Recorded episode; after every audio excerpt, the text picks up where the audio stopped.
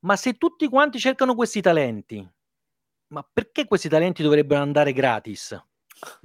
Tra l'altro, cioè, noi stiamo tutti cercando i talenti, tanto che si presuppone in alcuni contesti che anche l'esecutore sia un talento, e questo talento glielo vogliamo riconoscere a livello retributivo o no?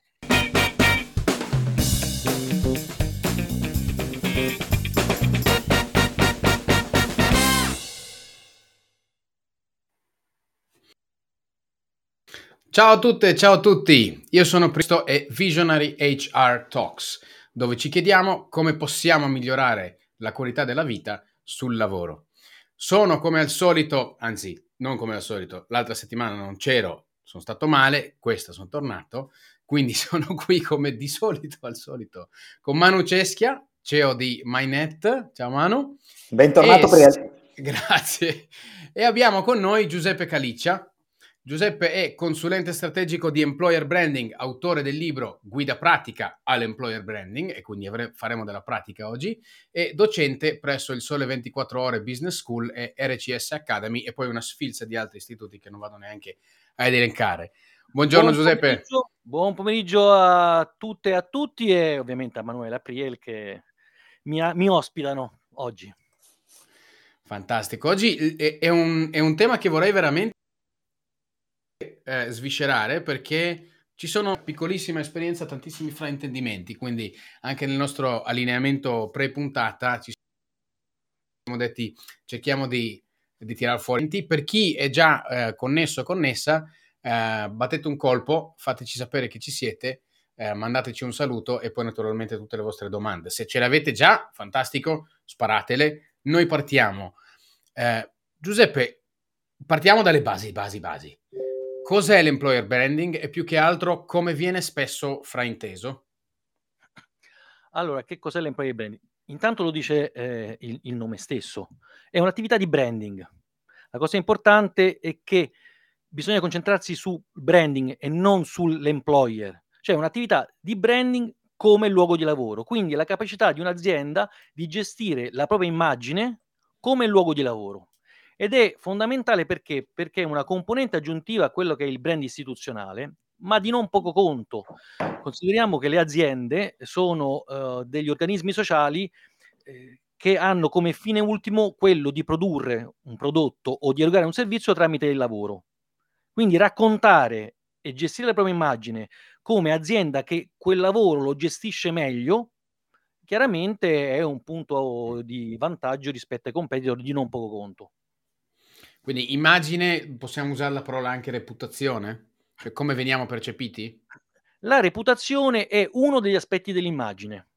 Ok. E, diciamo che all'interno dell'identità di brand vi è anche l'aspetto della reputazione. Benissimo. Di solito parliamo di branding, conosciamo il branding dal mondo appunto dei prodotti o dei servizi, quindi in automatico la testa va a tutto quello che si sa o che si pensa di sapere del marketing, e quindi si cerca di vendere quello. In questo caso stiamo raccontando come siamo fatti noi, come gestiamo il lavoro, come è il contesto, no? Il posto di lavoro. Come viene fraintesa questa cosa? Che storpiatura hai visto dell'employer branding? Come viene capito male? Allora, diciamo che da un anno e mezzo, 2 anni, l'employer branding è diventato un po' una moda. Si parla sempre di employer branding e spesso si mette in contesti dove in realtà ha poco a che fare.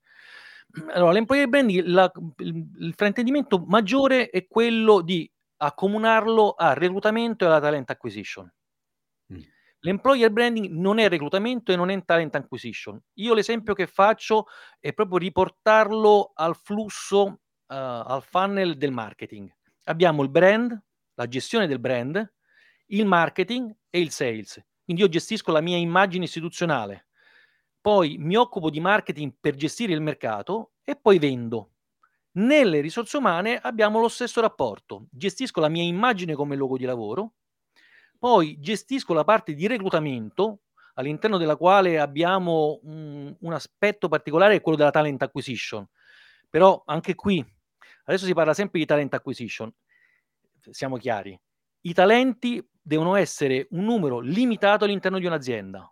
Un'azienda che ha 100 dipendenti e tutti e 100 sono talenti dura 30 secondi. Cioè, nell'azienda la maggior parte delle persone devono essere quelle che sono operative. Fai le fotocopie, fai l'algoritmo e lo fanno. Se ognuno ci mette bocca non si va da nessuna parte. E quindi abbiamo brand, reclutamento e poi la selezione che è appunto assimilabile al sales, alla vendita. Quando io ho i candidati, li seleziono e li faccio entrare, li inserisco nella fase di onboarding. Quindi il fraintendimento maggiore è quello di considerare l'employer branding come fosse reclutamento o talent acquisition. Non ha niente a che vedere. Poi ovviamente facilita, ma viene prima.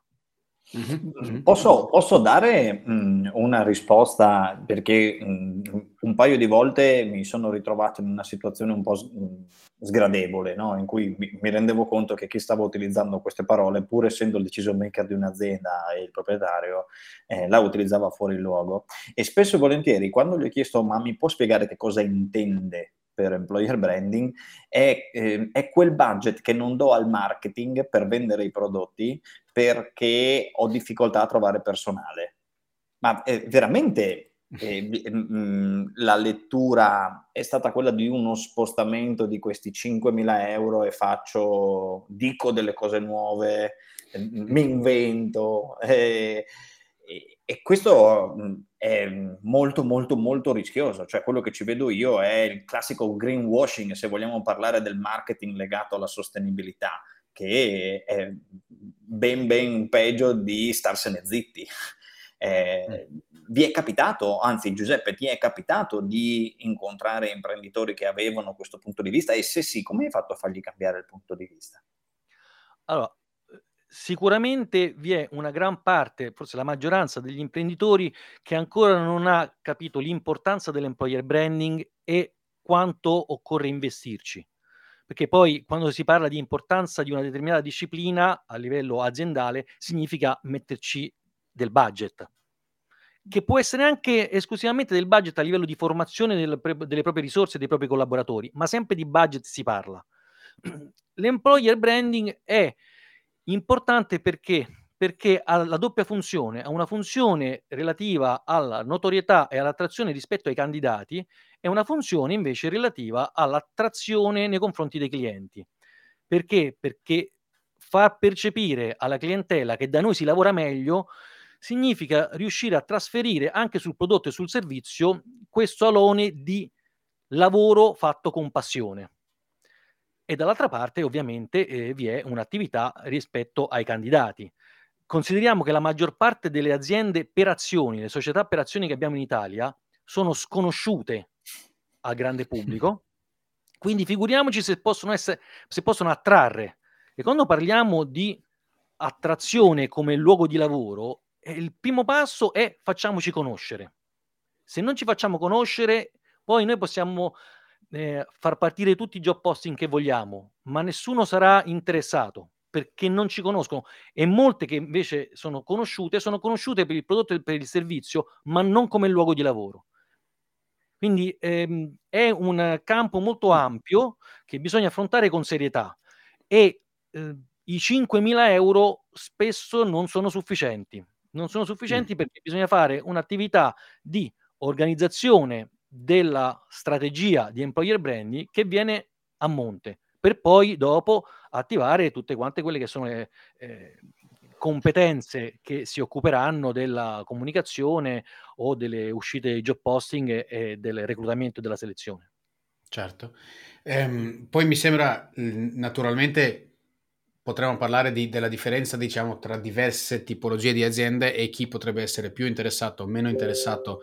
Adesso mi è venuta questa domanda perché il contributo che le persone danno dentro un prodotto o servizio potrebbe essere percepito, come dicevi prima, dai clienti in maniera molto chiara. Cioè, se io so che un'azienda che mi eroga un servizio, attraverso l'ingegno anche delle persone, tratta le persone in una maniera, sto molto più attento a quel tipo di azienda che non un'altra di cui non so neanche come forse la trattano. Quindi ripercussioni dell'employer branding a cui sinceramente io non ho pensato, e prima di dare spazio forse ai commenti che cominciamo a ricevere, e invito altri a commentare e a fare domande, ti chiederei, Giuseppe, come ci sei arrivato tu? Perché sono un po' di anni che ti occupi di questo, non solo perché è diventato moda adesso.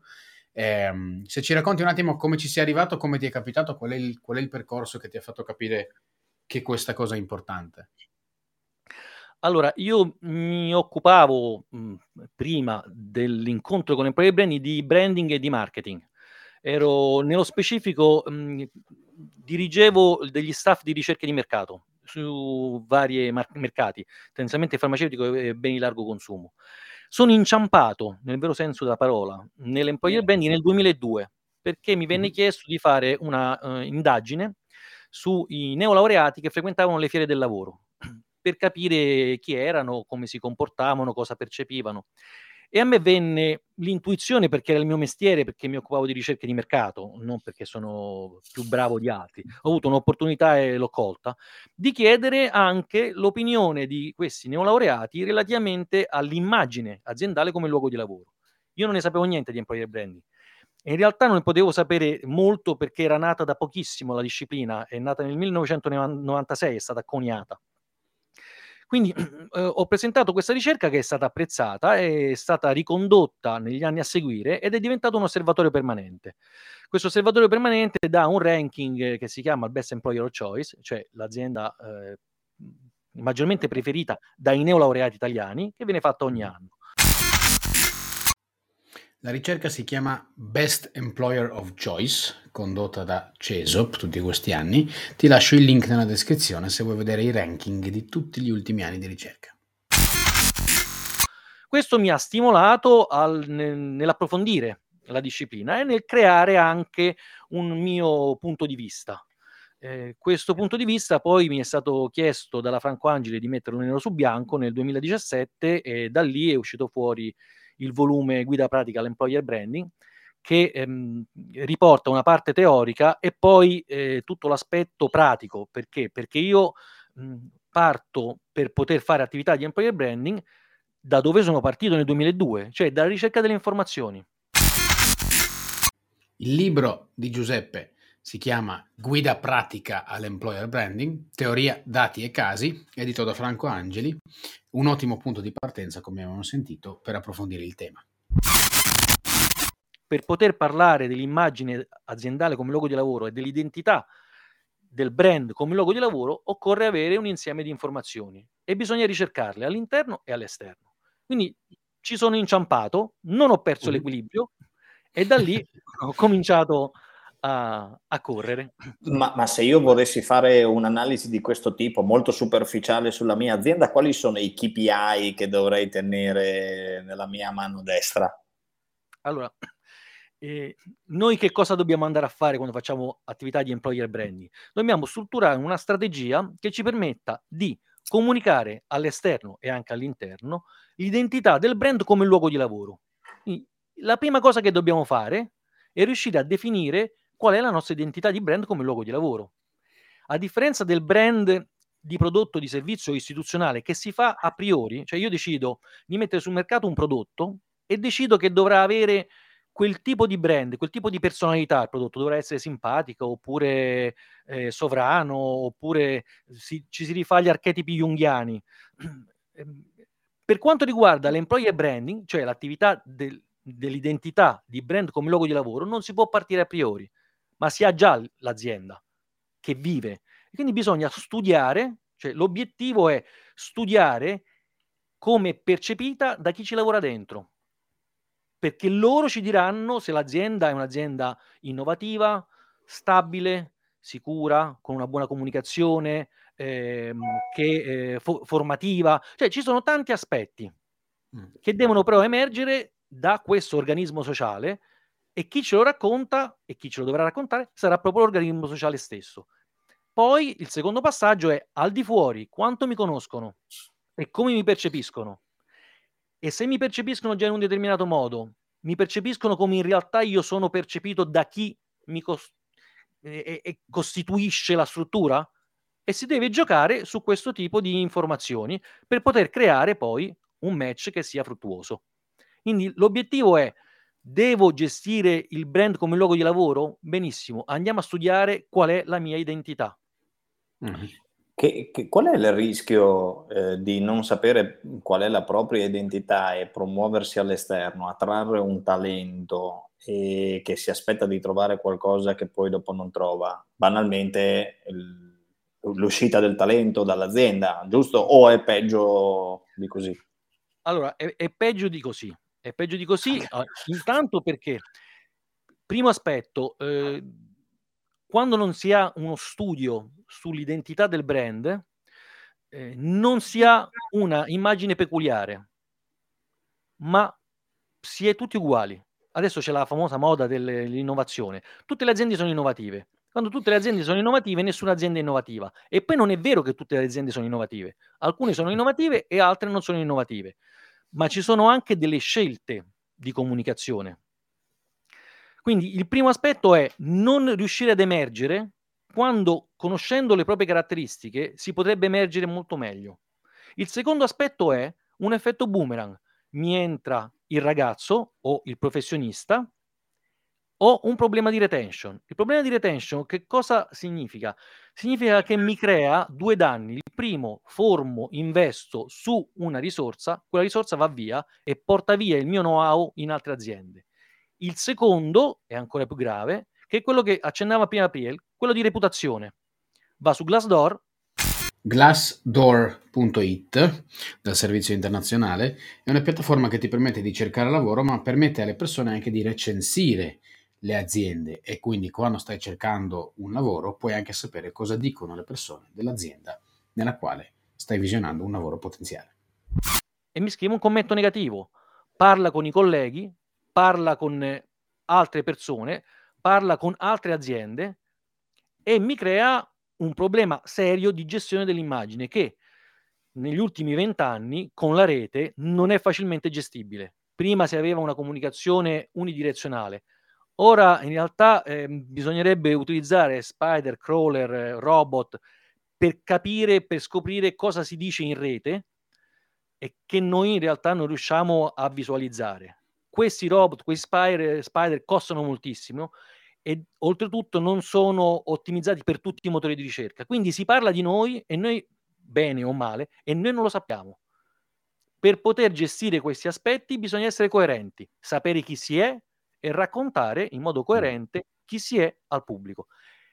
In un mercato molto complesso, perché il mercato del lavoro, e rispetto a quello che dicevate prima, ha parecchie problematiche in più rispetto ai mercati invece di prodotto. Il primo, perché nel mercato del lavoro tutti vendono e tutti comprano contemporaneamente. Chi sta comprando e chi sta vendendo? È l'ingegnere informatico che sta comprando l'azienda o sta vendendo se stesso? O è l'azienda che sta comprando l'ingegnere informatico e sta vendendo se stessa? Quindi contemporaneamente tutti comprano e tutti vendono. Allo stesso momento non vi è un competitor preciso, perché esistono competitor diretti e indiretti. Diretti di settore produttivo, ma anche indiretti. Gli ingegneri informatici li cercano tutti. E quindi Barilla avrà Accenture come competitor. Aumenta la platea di competitor. E poi ci sono ovviamente delle aziende che per i servizi che offrono hanno un'attenzione ancora maggiore rispetto a questi aspetti, che sono le aziende di consulenza. Perché? Perché il candidato che assumono è il prodotto che vendono. Quindi quando si parla di employer branding si parla di un'attività di branding che mutua degli aspetti importanti dal marketing, ma li deve poi adattare al mondo delle risorse umane. Mi viene in mente da dire, cioè, nell'ultimo periodo che abbiamo visto e vissuto la remotizzazione di tanto lavoro, tanta remotizzazione in più, non tanto di smart working come sappiamo ormai, però tanto lavoro da remoto, addirittura i competitor diretti e indiretti di tutte le aziende si sono moltiplicati a dismisura. Veramente possiamo acquisire talenti da posti totalmente diversi, e quindi questo vuol dire che se ci conoscono nella nostra piccola provincia, a questo punto veramente ci dobbiamo fare il problema, se questo è sufficiente per rimanere sul mercato. E sappiamo che le aziende anche si lamentano che non trovano le persone, però sappiamo che le persone stanno cercando anche del lavoro, quindi no, questo mercato di cui parlavi Molto interessante questo. C'è un commento di Massimo Bocca rispetto ad una cosa che hai detto prima, Giuseppe, quindi lo uso semplicemente per interloquire anche con lo pubblico rispetto a quando hai detto sì. E allora chiedo alla regia il commento grande di Massimo, che dice: in un'orchestra ci sono un direttore, un primo violino e un grande numero di esecutori, scrive tra virgolette. Domanda: non sono forse dei talenti anche questi maestri? Pluripremiati che mettono una capacità fuori dal comune al servizio di una creazione condivisa, creando all'interno di uno schema fissato? Cioè, credo che la domanda che sta facendo Massimo, ma non è che vogliamo valorizzare anche questi esecutori che non sono meramente, no, solo lì a eseguire tra virgolette le note, nella sua metafora? Un tuo commento così a cosa intendevi? Diciamo, riprendendo da Wittgenstein il concetto di linguaggio, e tutto sta a mettersi d'accordo sulla parola. Cioè, cosa intendiamo per talento? Perché se per talento intendiamo qualsiasi attività fatta bene, non ha senso più parlare di reclutamento, perché la talent acquisition è il sinonimo di reclutamento. Se invece per talento si intende quello che un tempo era inteso come profilo rosso, come Top Gun, cioè come quella persona che ha un talento innato, che deve essere ovviamente governato, gestito e anche formato, da inserire in azienda per far cambiare, per portare dell'innovazione, allora dobbiamo renderci conto che questi talenti devono essere in numero limitato. E poi ci devono essere dei bravissimi esecutori. Però il concetto di sono un talento nell'eseguire, io lo vivo in modo complicato per quanto riguarda la gestione proprio dell'immagine, perché a questo punto sono tutti talenti. Dell'immagine di chi? Della società o della persona? No, dell'immagine della persona e della persona da inserire in azienda. Cioè, chiunque è un talento. A questo punto diventa il selezionatore responsabile dell'individuazione del talento che comunque c'è, e poi nella gestione del talento. Però il talento come esecutore, non lo so, io me lo vivo un po' come offensivo. Capisco. Da quello che capisco, Giuseppe, quando tu dici talento è qualcosa, acquisire un talento è acquisire tra virgolette un fuoriscala, ok? Avere qualcuno, appunto, un Top Gun, un profilo rosso, hai detto prima.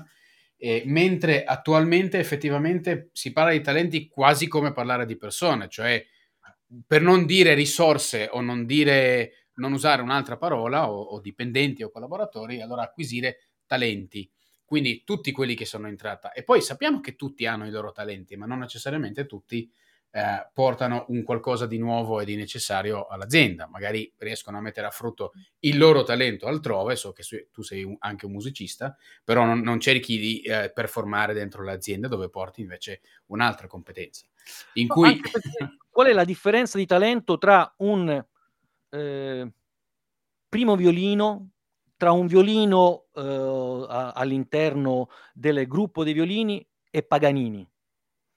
Io Paganini lo considero un talento, un primo violino un talento inferiore a Paganini, a meno che non sia allo stesso livello, e poi l'orchestrale, che è un bravissimo esecutore o un bravissimo musicista, ma non è un talento.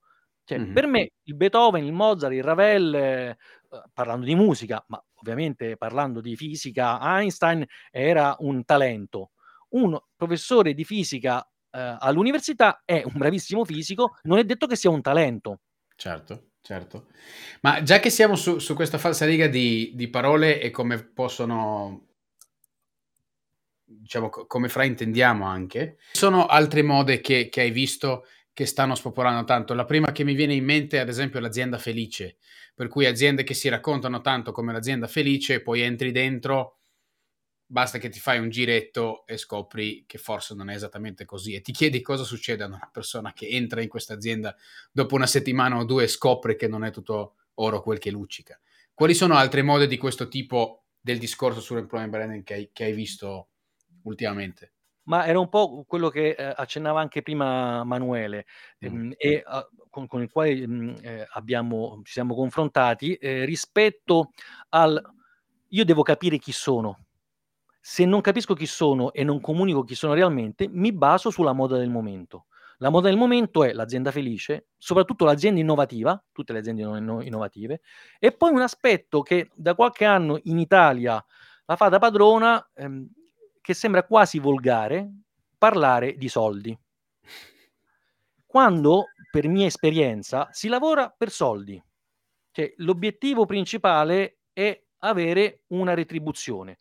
Poi, a fronte della retribuzione, esistono altre aspettative che vengono dopo, però, e quindi lo smart working adesso, prima poteva essere la vicinanza a livello geografico, il clima, la formazione, la carriera, però se poi ci ragioniamo, la formazione e la carriera riportano sempre a un concetto di retribuzione, cioè io mi formo e faccio carriera per aumentare la mia retribuzione. Quindi quando si parla di immagine come luogo di lavoro bisogna anche parlare di soldi.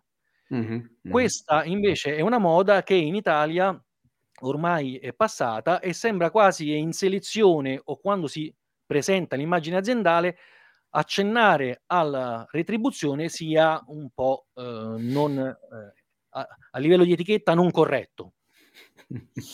Ma scusate, mi devo intromettere considerando che mi avete bruciato le uniche due domande che volevo fare, cioè quella sulle mode e quella sul salario. E noi in questo momento come MyNet stiamo facendo parecchi colloqui, no? E abbiamo 3 figure aperte e io mi sto rendendo conto, cioè io intervengo negli appuntamenti finali, no?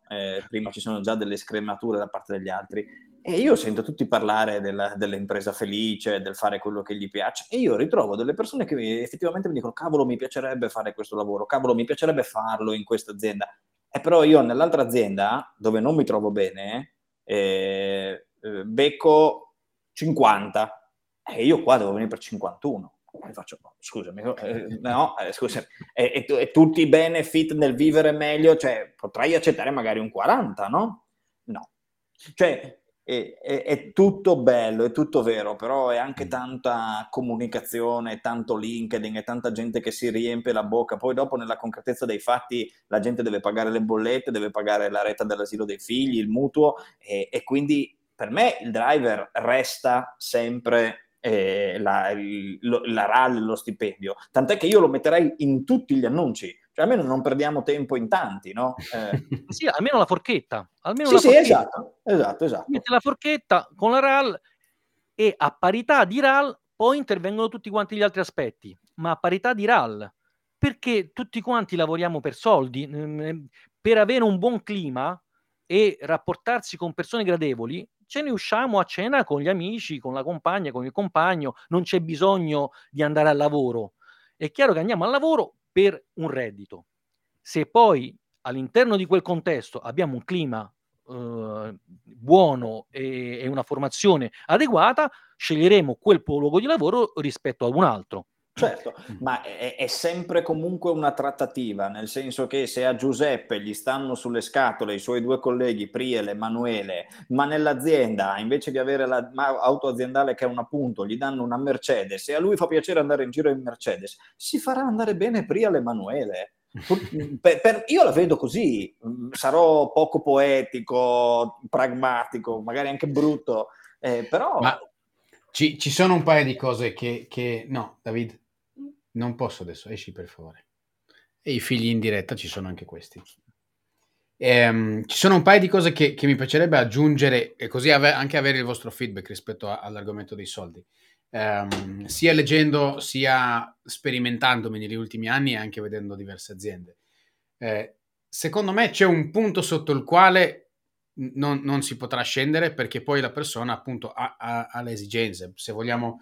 parlarne in termini di piramide dei bisogni di Maslow o di fattori di igiene, prendi la teoria che vuoi, il fatto è sotto un certo livello la persona va in sofferenza e il problema del clima non se lo pone neanche, deve pagare le bollette. Quindi c'è un tema proprio lì. Poi oltre a quello c'è anche il tema di che valore do io come persona, personalmente, singolarmente, al soldo, al denaro e cosa me ne faccio, perché a certe persone interessa di più e altre di meno e si costruiscono, si collegano un'idea rispetto al denaro che la nostra cultura ci dice che più guadagni e più vali. ce lo dice, ce lo insegna, ce lo riporta, lo vediamo negli altri che poi no, girano con certe macchine e ci raccontiamo di loro certe cose. Ma è tutta una narrazione, dal punto di vista psicologico ha la sua importanza, però è una conversazione eventualmente da fare, è da spacchettare questa cosa. Poi ultima cosa che aggiungo è che se non hai mai vissuto in un'azienda dove ti trovi meglio, non sai cosa vuol dire. E quindi l'unica metrica che hai sono quei soldi là. E quindi io, ad esempio, che sono riuscito a spostarmi di qua e là, ci sono aziende dove non tornerei manco se mi pagassero il doppio di quello che percepisco adesso, e ci sono aziende da cui farei veramente fatica ad allontanarmi anche se dovessi guadagnare un po' di meno. Ma questo si può sapere dopo, appunto.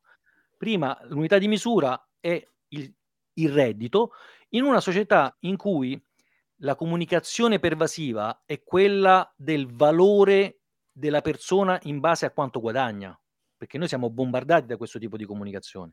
Sì. E poi c'è una cosa che non mi torna: ma se tutti quanti cercano questi talenti, ma perché questi talenti dovrebbero andare gratis? Tra l'altro, cioè, noi stiamo tutti cercando i talenti, tanto che si presuppone in alcuni contesti che anche l'esecutore sia un talento, e questo talento glielo vogliamo riconoscere a livello retributivo o no? In più abbiamo un contesto lavorativo in Italia che è molto particolare, perché abbiamo delle realtà professionali in cui esiste un problema occupazionale e altre invece in cui esiste una carenza di professionalità. Gli ingegneri informatici, che comunque sono molti, ma hanno una richiesta talmente alta da non coprire tutta quanta la domanda, mentre abbiamo tutte quante le lauree umanistiche che hanno un problema occupazionale. Quindi bisogna anche capire con chi si ha a che fare. Se si cerca un ingegnere informatico talento che parli 3 lingue e lo si vuole assumere a stage per 6 mesi, prendere a stage per 6 mesi, è chiaro che difficilmente lo si troverà, perché l'ingegnere informatico, se parla 3 lingue, se ne va a lavorare in Inghilterra o in Germania, dove lo pagano molto di più, perché poi rientra. Vanno via non perché hanno interesse a studiare altre culture, ma perché non trovano lavoro qui e da altre parti li pagano di più. Poi i soldi ritornano sempre, parliamo di lavoro. Certo. Tra l'altro operiamo e lavoriamo in uno stato dove, da diverse ricerche che sono emerse negli ultimi mesi, siamo in completa recessione rispetto al valore dello stipendio medio delle persone, tant'è che io, a leggere i valori dello stipendio medio, adesso mi ricordo che da qualche parte, ma non ho letto bene tutti gli asterischi, sapete che quelle ricette, Giuseppe ce lo insegna, è tutto un asterisco, no? Però che ci sia uno stipendio medio di 1.050 euro a me sembra tanto basso. Poi dopo magari sbaglio io, ma io mi guardo con mia moglie, la guardo e penso, ma se io e te prendiamo 1.050 e 1.050, cosa facciamo? Perché non viviamo, cioè bancarotta familiare, fraudolenta tra l'altro. Con un aumento adesso per varie motivazioni delle utenze, e poi quelle utenze vanno pagate e non si pagano non con il clima interno dell'azienda o con lo star bene, la buona comunicazione o la buona formazione, si devono pagare con i soldi che si guadagnano. Quindi sono un aspetto fondamentale.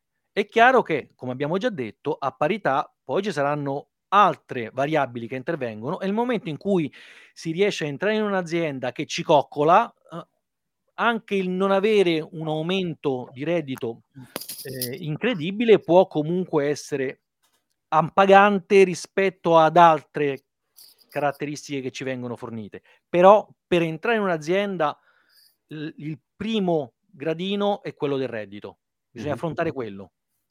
E quindi le aziende devono considerarlo. Mi viene da aggiungere sul discorso del soldo, e mi piace tanto che abbiamo toccato uno dei temi da cui ci si nasconde, ci si gira attorno, non si dice esattamente. Sono stato anche a colloqui dove banalmente non sapevano dirmi, addirittura sapevano dirmi l'inquadramento, ma non sapevano dirmi poi quanto mi pagano, cioè, e quindi di cosa stiamo parlando? Se non lo sa neanche chi ti sta facendo la selezione, veramente abbiamo un problema di trasparenza. E in questo senso mi viene da dire che trasparenza è una di quelle uno di quei valori o una di quelle caratteristiche di come siamo fatti che è da comunicare o non da comunicare, dipende dalla scelta che fai, però appunto di come è fatta l'azienda. Ci sono contesti dove sappiamo quanto guadagniamo, ci sono contesti dove non sappiamo quanto guadagniamo, no? E non si può sapere, ed è nelle mani di pochi, per diversi motivi, a volte anche di compliance, no? E motivi legali, eccetera. Quindi, però sono scelte anche quelle di come siamo fatti e di come vogliamo comunicare. Allora, Giuseppe, cos'altro ci puoi insegnare brevemente oggi, così che capiamo che ci sono passaggi che vogliamo effettivamente fare? Quindi dobbiamo capire chi siamo, dobbiamo scegliere come comunicare. Dacci qualcosa di super pratico, o di queste ricerche o delle azioni da fare dopo. Molto semplicemente, la prima cosa che dobbiamo fare è riuscire a definire l'identità del nostro brand come luogo di lavoro, e quindi servono delle indagini interne, che sono nello specifico tre. Sono un bilancio delle competenze, per capire la nostra azienda da chi è composta, perché sapere se ha l'80% di laureati o il 20% di laureati, quindi capire questo organismo sociale come è composto. Poi un'indagine di clima o di qualità della vita, per andare a comprendere quali sono gli elementi che hanno margine di miglioramento per la gestione delle risorse, e invece gli elementi che sono considerati best practice, quelli sì che dovremo andare a comunicare all'esterno, ma comunicheremo un elemento che siamo certi esistere, e quindi non avremo il rischio del comunicare un qualche cosa che poi ci creerà un effetto boomerang.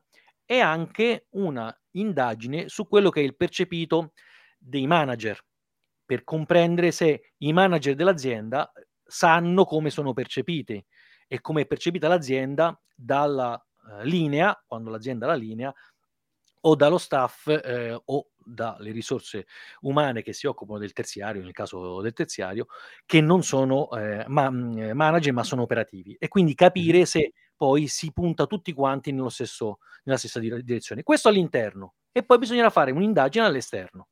Queste sono le prime due cose.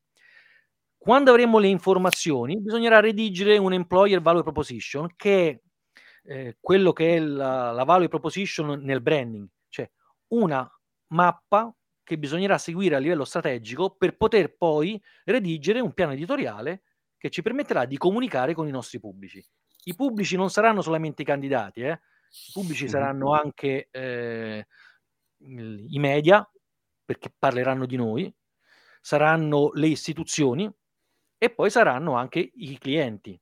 Comunicare ai clienti o alla potenziale clienti che da noi si lavora bene vuol dire comunicare anche che il nostro prodotto, il nostro servizio è migliore dei competitor all'interno del quale si lavora male. Quindi, a livello molto pratico, si inizia con capire chi siamo. Nel momento in cui abbiamo compreso quali sono le nostre best practice, cominciare a comunicare all'esterno, studiando anche l'esterno per capire se i potenziali candidati sono interessati a quelle best practice. Se l'ingegnere informatico non è interessato all'innovazione perché vuole innovare lui, ma è interessato al reddito alto, è inutile che noi gli andiamo a raccontare che siamo estremamente innovativi, perché non sarà attraente l'azienda per lui. Quindi cercare di creare un match fantastico tra i nostri plus e quelli richiesti dai candidati. Mm-hmm. Manu, hai un'ultima cosa prima che chiedo approfondimenti e ci porto oltre? Ma una delle mode che sto vedendo adesso, ma forse non è tanto legata all'employer branding quanto ad altre tematiche, sono le società benefit, no? È una scelta che noi abbiamo preso, sulla quale noi ci crediamo da tempo, e vedo che anche in questo caso ci sono diverse situazioni un po' di facciata, e mi piacerebbe far arrivare un messaggio a tutti gli imprenditori come me, dove gli riusciamo a far capire chiaramente che la gente non è stupida, e che prendere le certificazioni che ti costano 2.000 euro e ti dicono che sei una bellissima azienda dove andare a lavorare, diventare società benefit, o dire che hai piantato 500 alberi nella foresta amazzonica, non è fare employer branding, sono delle azioni che vi possono far star meglio un po' con voi stessi forse, ma la gente incomincia ad avere una cultura più elevata e ad avere anche accesso ad informazioni che vengono facilmente smascherate, no? E volevo fare questo passaggio che è un po' brutto come chiusura, ma so che poi dopo Priel tirerà su di nuovo l'hype della puntata. Non è brutto, sono i rischi esattamente del fare male questa cosa e dal mio punto di vista anche di gestirla male a livello organizzativo, perché a qualcuno conviene dire abbiamo fatto n cose con il mio budget, perché mi avete dato del budget, ho fatto queste iniziative, poi si valuta l'output di queste iniziative e basta. Ma spesso e volentieri non c'è neanche la valutazione a lungo termine degli impatti di queste cose, e fra 2 anni questo stesso manager magari è da lavorare da un'altra parte. Dal competitor? Dove farà cose simili per budget più alti, perché adesso no? Quindi Giuseppe, il tuo punto di vista su questo? Svelo anche un dato. La famosa corporate social responsibility, e quindi i valori per non arrivare poi alle onlus, però già questo impegno sociale ha un'efficacia diretta sulla vendita di prodotti e di servizi, non ha un'efficacia sull'attrazione come luogo di lavoro. Il ragazzo va a lavorare anche nelle aziende che producono armi, sarà contrario all'acquisto o alla risoluzione delle controversie internazionali attraverso le armi, ma a lavorare in grandi aziende importanti che formano, che hanno lavori interessanti. Faccio un esempio, cioè Leonardo, MBDA, sono grandi aziende che si occupano di comparto militare, i ragazzi ci vanno a lavorare senza nessun problema. Andare a lavorare in un'azienda non vuol dire aderire ai valori dell'azienda, e quando si compra il prodotto che si aderisce. È un elemento importante da considerare, perché quando si comunica l'offerta del lavoro si comunica un qualche cosa che è diverso, ed è il lavoro che può essere altamente professionalizzante, e non è per forza legato alla mission valoriale dell'azienda sul prodotto, ma può essere alla mission valoriale dell'azienda come luogo di lavoro. E questo è proprio, io ho i dati, perché tenendo questo osservatorio, le indagini sui neolaureati, gli aspetti del valore aziendale li considerano molto molto dopo rispetto alla formazione, al reddito, alla possibilità di carriera, al clima, e quindi a quelle sono le caratteristiche dell'azienda come luogo di lavoro. È un dato che mi sorprende. Priel? Mi è sorpreso all'inizio e poi mi stavo mettendo nei panni di queste persone. E mi sto chiedendo, ma se io devo ancora cominciare a lavorare, cioè devo appena cominciare a lavorare, quali sono i problemi che mi faccio? E magari quello di cominciare a lavorare dove so di poter avere un futuro mi interessa di più, no? Perché tanto poi mi aggiusterò quando sei in quella fase lì. E quindi mi sto chiedendo, in questo senso, mi sembra, cioè faccio un riassunto di quello che Priel ha imparato oggi. C'è bisogno assolutamente di attivarci a fare employer branding, anche perché il contesto attorno a noi è cambiato, e in questo mercato in cui ci stiamo comprando e vendendo per lavorare insieme è sempre più complicato avere i talenti di cui abbiamo bisogno. Non solo quelli, ma anche quelli che nella visione tua, Giuseppe, non sono esattamente il top gun, ma sono necessari per l'azienda. Anche quelli farò fatica banalmente ad averli. Esatto. No? E ne abbiamo bisogno, e la maggioranza sono quelli, sono d'accordo. Quindi c'è bisogno di fare questo. La buona notizia è che non bisogna inventarsi niente, bisogna capire come siamo fatti, bisogna capire con chi vogliamo parlare, e poi c'è da attivarsi per parlare con questo contesto fuori. L'ultima cosa che collego ora è che nell'interloquire anche con i potenziali nuovi collaboratori è una bella domanda: quali sono le categorie diverse? Perché se io cerco neolaureati avranno una visione del mondo, e se cerco i cinquantenni plurilaureati o super specializzati in qualcosa avranno una visione totalmente diversa, e la comunicazione potrebbe essere in questo senso segmentata, no? Ma infatti bisogna lavorare sulla percezione dei vari pubblici, e un ragazzo neodiplomato percepisce il mondo del lavoro in modo totalmente diverso, per esempio, da un neolaureato perché il neodiplomato si basa su quello che è il percepito di quartiere, quasi neanche immagina che possa andare a lavorare in Ferrovie dello Stato. Mi è capitato di intervistare dei ragazzi che si diplomavano in alberghiero, e quando proponevo Ferrovie dello Stato come azienda nelle varie valutazioni di apprezzamento, conoscenza, eventualmente attrazione, mi dicevano: ma io mica porto il treno, non capendo che o sopra al treno Ferrovie dello Stato ricerca moltissimi ragazzi che provengono dall'alberghiero. Quindi vi è un percepito che cambia dalla realtà sociale dalla quale provengono i vari candidati, che siano neodiplomati, che siano operai e quindi non siano neanche diplomati, o siano diplomati ma siano interessati ad un'attività che sia più manuale, al neolaureato, al professionista di lungo corso. Quindi bisogna comunicare in modo diverso a seconda del pubblico che si ha di fronte, e poi bisogna capire che questo discorso della corporate social responsibility va bene per il prodotto e per il servizio e non va tanto bene per le risorse umane, per un semplice motivo: altrimenti non avremmo le relazioni industriali all'interno dell'azienda, non ci sarebbe la persona che deve gestire i rapporti con il sindacato e con le parti sociali, perché tanto basta comunicare che i valori sono buoni e tutti quanti sono contenti del partecipare a questi obiettivi. E non è così. Possono anche essere d'accordo sui valori, ma andranno a richiedere un adeguamento del salario, l'asilo nido o le ferie o quello che di volta in volta, parlando poi oltretutto di un lavoro dipendente a tempo determinato o indeterminato, altrimenti subentrano anche altre dinamiche. Assolutamente, tutto molto interessante. Abbiamo qualche ringraziamento anche da LinkedIn, e quindi Giuseppe, se vuoi puoi fare un salto a vedere il resto dei commenti e interagire anche direttamente. Dove ci mandi per approfondire o per inseguirti se vogliamo saperne di più?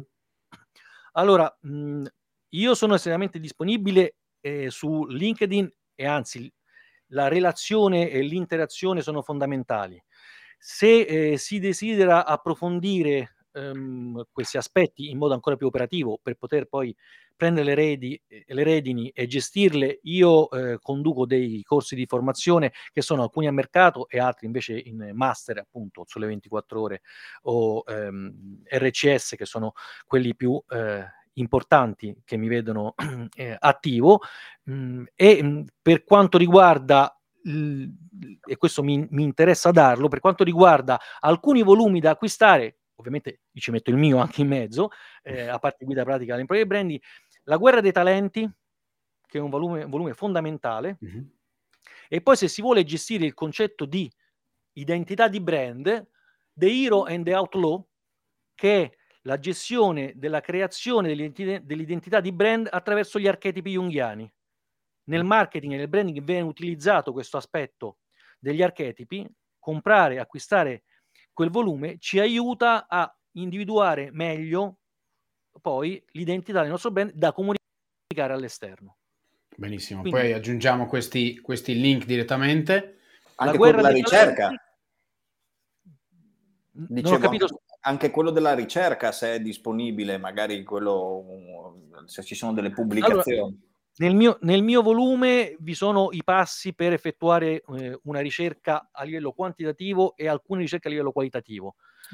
Poi è chiaro, l'obiettivo qual è? L'obiettivo è dare gli strumenti ai collaboratori delle risorse umane, a chi lavora nella divisione delle risorse umane, di poter scegliere e valutare dei consulenti interni o esterni che sono deputati a fare indagine qualitativa o indagine quantitativa, perché a ognuno il suo mestiere.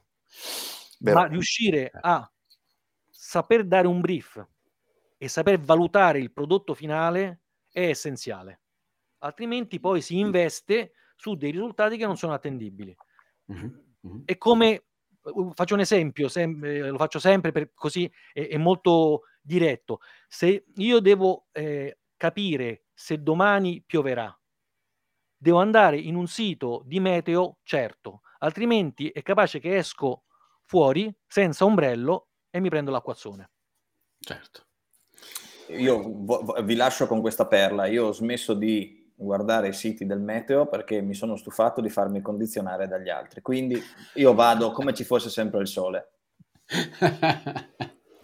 Anche questa è una scelta con delle conseguenze che ti puoi assumere, naturalmente. E se si va in montagna si rischia parecchio. Esatto.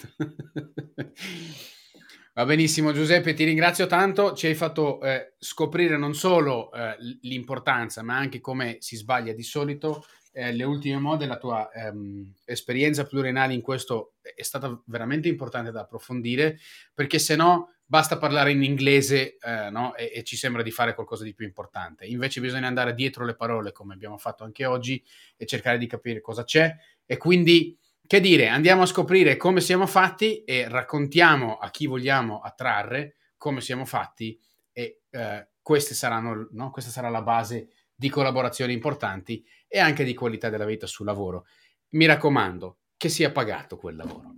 Grazie Giuseppe, grazie Manu. Grazie Manuele, grazie a tutti quanti per la pazienza e l'attenzione. Grazie a voi, buona giornata. Ciao.